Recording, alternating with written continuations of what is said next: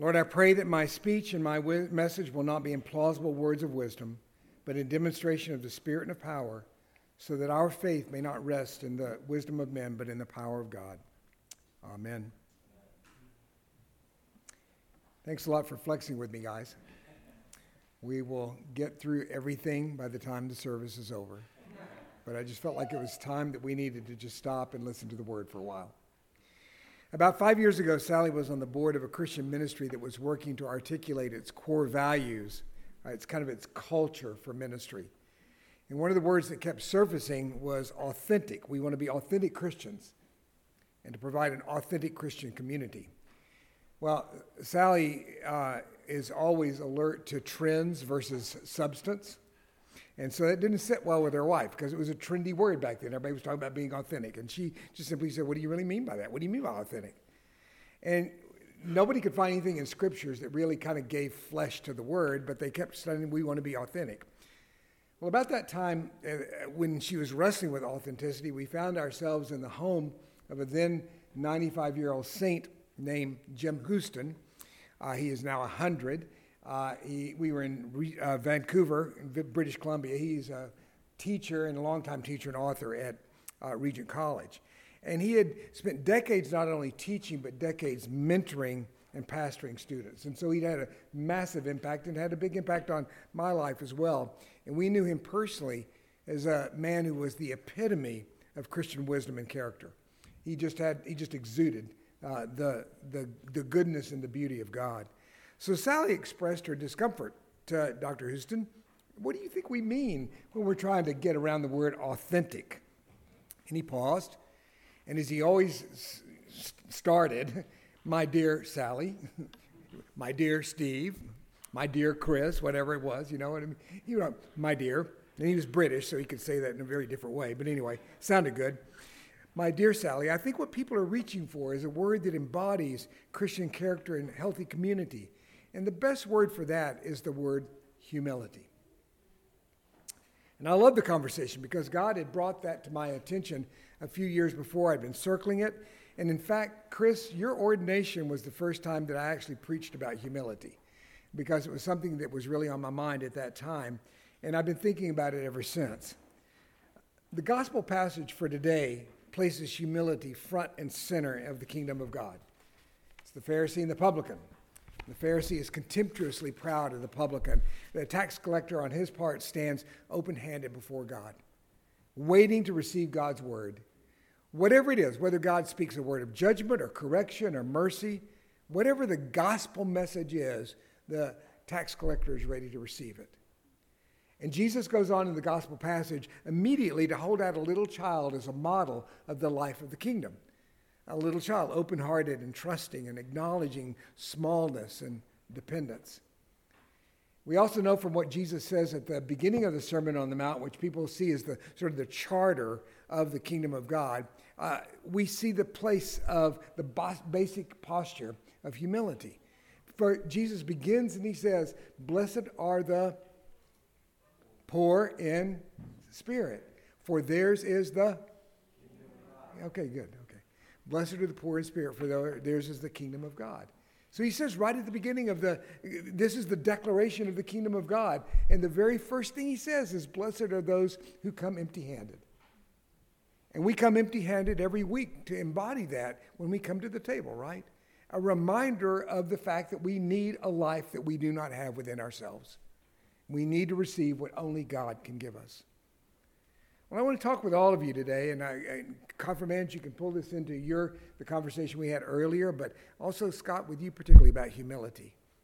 Humility is our very orientation to God and to others and to ourselves. It is the handmaiden of love. It's the essential heart of a true servant leader and shepherd. And humility is not only that, it goes beyond that. It's ground zero, and that's my words, of Christian character. It's the basic posture of what it means to be a Christian. So humility is something all of us. I mean, Scott, for you, for the confirmands, as you guys are stepping up to the plate, but for all of us who claim the name of Christ, this is something we need to think about. Now, the concept of humility, and we're going to get back to the Zephaniah, which shows up two or three times in that passage. You might not have noticed it in all those, uh, the, the prophecy there. But it, we see it in the gospel passage, but it's in the background of the reading in 1 Corinthians. And so if you have a Bible, turn to 1 Corinthians chapter 1. The direct message of 1 Corinthians 1 is that the cross of Christ is the essence of the gospel. And basically, if you look at 1 Corinthians 1, Paul is saying to believe the gospel and to think according to the gospel is to ponder and absorb the overwhelming and wonderful reality of the cross of Christ. And he says to live a gospel shaped life is to live a cruciform life. And to proclaim the gospel means to proclaim the wonder and the mystery of the cross as the very door of life.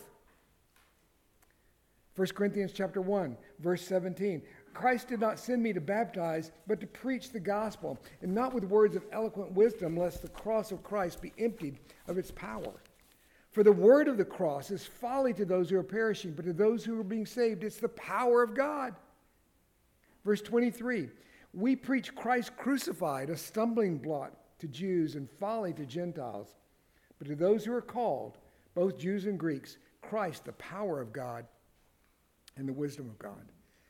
So the direct message of 1 Corinthians is putting the cross right in the center of our faith. The cross right in the center of the gospel proclamation. The cross right in the center of the Christian life. But what is the cross? what does it mean? What's the content? It's not a slogan, and it's far more than something you wear around your neck. It's not some vague concept. The cross of Christ that Paul is talking about is a statement about a certain historical person named Jesus who died at a point in time in a certain place on a cruel and inhuman instrument of Roman execution. It happened in history. Something really happened that we're talking about. The cross of Christ is an event, it's something happened. But as an interesting point of history, we're not there yet because history teaches us that crucifixions was, were, were shockingly common. Hundreds of thousands, millions of crucifixions happened in the Roman Empire during that time of period. Sally and I just got listen, through listening to a very depressing three and a half hour podcast called The Fall of Carthage. I don't recommend it, okay? You'll be sad when you get through. But at one point in time, there was a rebellion in Carthage, same time period, and the rebellion was put down. 40,000 people were cross, crucified on the streets around Carthage at one time. 40,000 people. That was just one event. So imagine hundreds of years of that kind of practice. But this particular crucifixion stands out. Why? Because it's coupled with what Paul is going to write at the end of the same letter with equal conviction, and we sang this morning. Oh, death, where is your victory? Oh, death, where is your sting? Because we know at the end of this letter in 1 Corinthians 15, he will say that there's something else that equally happened in history as this crucifixion. What equally happened in hi- history was this resurrection. And because of the resurrection of Jesus Christ, it repopulates the cross and makes it mean something it would never have meant in the millions of crucifixions that were happening at that time. The resurrection validates the claims of Jesus. Therefore, we know that this person on this cross is God incarnate, God in the flesh. Amen? Amen? And therefore, that demands that we rethink the death of Christ in a particular way, because this is God incarnate suffering and dying. Not a common death or particular death, but a horrible and painful and shameful death, a death of a defeated criminal or an enemy that has been defeated, a common criminal. It's the death that Romans saw, saw as justifying or justly fitting a throwaway person. Forget this guy, throw him in the garbage heap of history. His own people, the Jews, would see it as a particular statement of God's rejection. That this person was certainly guilty before God. So, why is that particular death of God in the flesh necessary? This death that was shameful, that declared his guilt.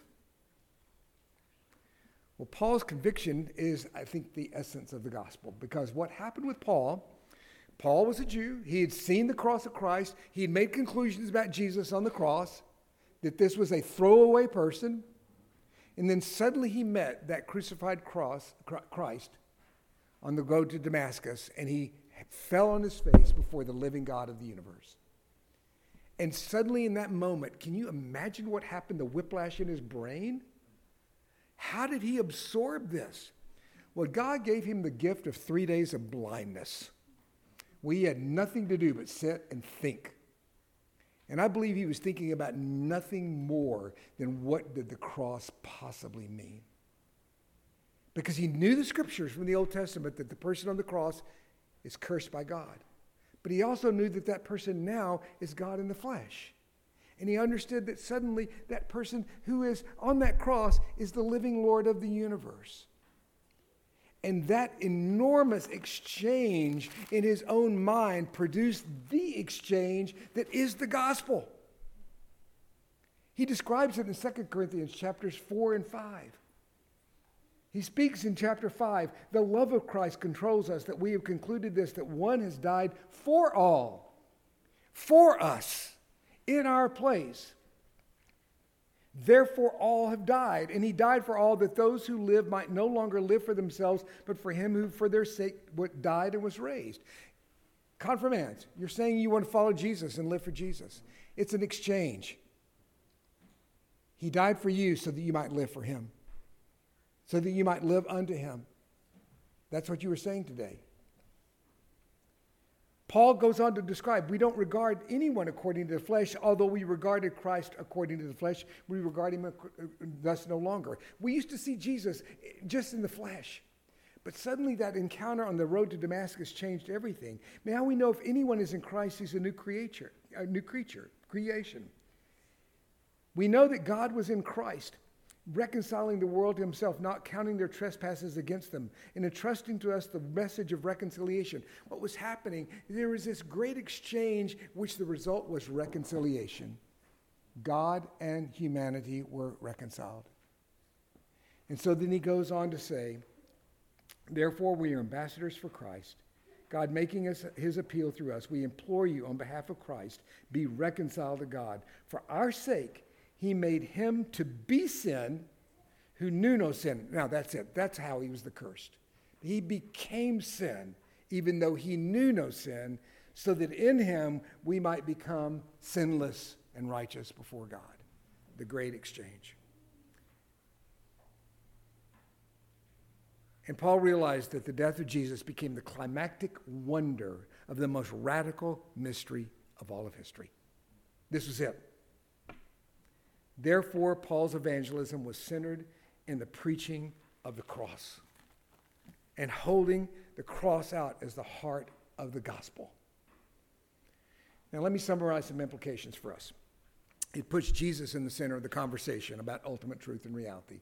You cannot seriously understand the historical reality of the cross and the resurrection and put those together and continue to discard him, ignore him, or mock him and have any intellectual or moral integrity. It just doesn't work. It just doesn't work. You can ignore it, not, but if you can take one moment to consider the reality, the historical realities that we're talking about here, you have to rethink your entire intellectual system and center it now in Jesus. Or your ent- entire moral system and center it in Jesus because there is none other. There's no other God. There's no other king. There's no other Messiah. There's no other priest. There's no other lamb. There's no other sacrifice.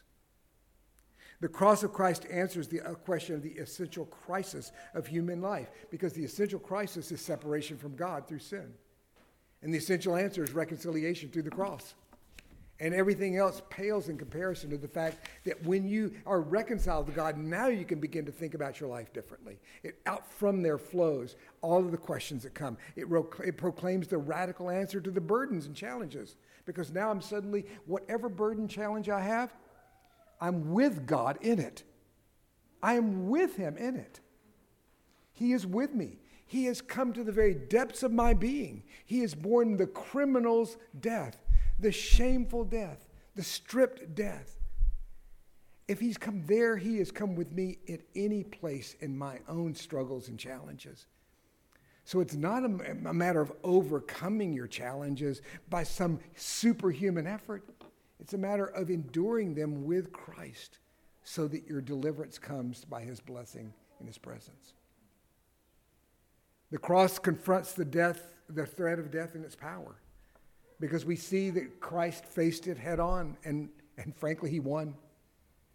I've had the conversation yesterday with a, a man who's going through some very, very deep waters. That's what the, Christ, the cross of Christ has told us is that there is no more worst thing.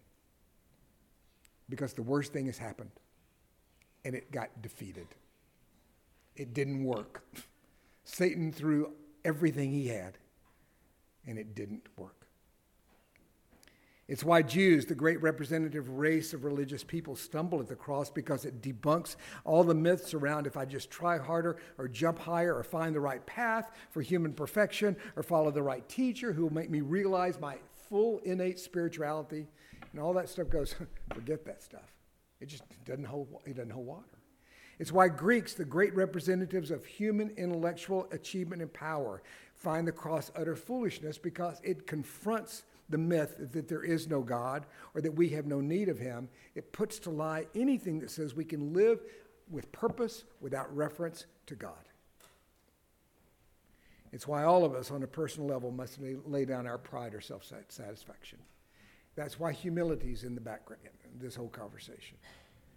Because we know because of the cross, and it states right there in 1 Corinthians, we're not wise enough, we're not smart enough by any standards, we're not powerful enough, no, none of us is noble enough, blue blood enough. King Charles last weekend is nothing without the cross. He's just a man. No awards or achievements or no toys we can buy. And in fact, to be honest with you, when we look at this, the cross, is we realize we're rather foolish creatures. Have a sense of humor. Come on, laugh at yourself. You're decidedly weak. You're a child. I'm a child. We're always on the end of someone's scorn, often on the end of someone's hatred. We cannot redeem ourselves from sin and death. So let's turn back to the topic humility as the posture of a genuine Christian life. How does the cross of Christ lay the foundation for humility? The cross of Christ, in the end, proclaims and shouts our unworthiness. And in the same voice shouts our worth. It shouts the value that we have to God and our cl- complete inability to d- save ourselves. Take that very personally. The cross of Christ tells you two things about yourself you cannot do it on your own, and you are profoundly loved, and it has been done for you. Same message. And then finally, the cross of Christ in the end proclaims and shouts our dependence upon God. If Jesus is the kind of God who takes on the cross for us, then we can look beyond any current state of failure or doubt or grief or confusion or depression and know that the God of the universe meets us in his love. He is with us. He will take our burdens on himself and return to us increasing righteousness. And so it all this, we can stand gladly in the place of humility. Now, having said that, Zephaniah helps us as I bring to conclusion what does it mean to live a life of humility? And if you read Zephaniah carefully, the word humility shows up about four times in very powerful contexts. And this is what we're told about humility Seek the Lord, all you humble of the land who do his just commands. Seek righteousness, seek humility. Perhaps you may be hidden in the day of the anger of the Lord. Seek righteousness, seek his commands. Be willing to stand before the judgment of God, literally. Be willing for God to correct you. Be humble enough to receive his correction and to know that that is a blessing because he's kept you from destroying yourself. Be willing to receive his correction. In chapter 3, I will leave in your midst a people humble and lowly, and they shall seek refuge in the name of the Lord. So not only seek to hear his voice to you, seek his protection and his care. Never run away when you're weak and, and exposed. Run to him. Run to him. At the moment you fear that you should run away, run toward every time. I will make you renowned and praised among the people of the earth, and I will restore your fortunes before your very eyes, because this, I am rejoicing over you. So be humble enough to be loved. Be humble enough to be corrected. Be humble enough to seek Him in everything. Be humble enough to be loved and to know that you are loved. In the name of the Father, the Son, and the Holy Spirit, amen.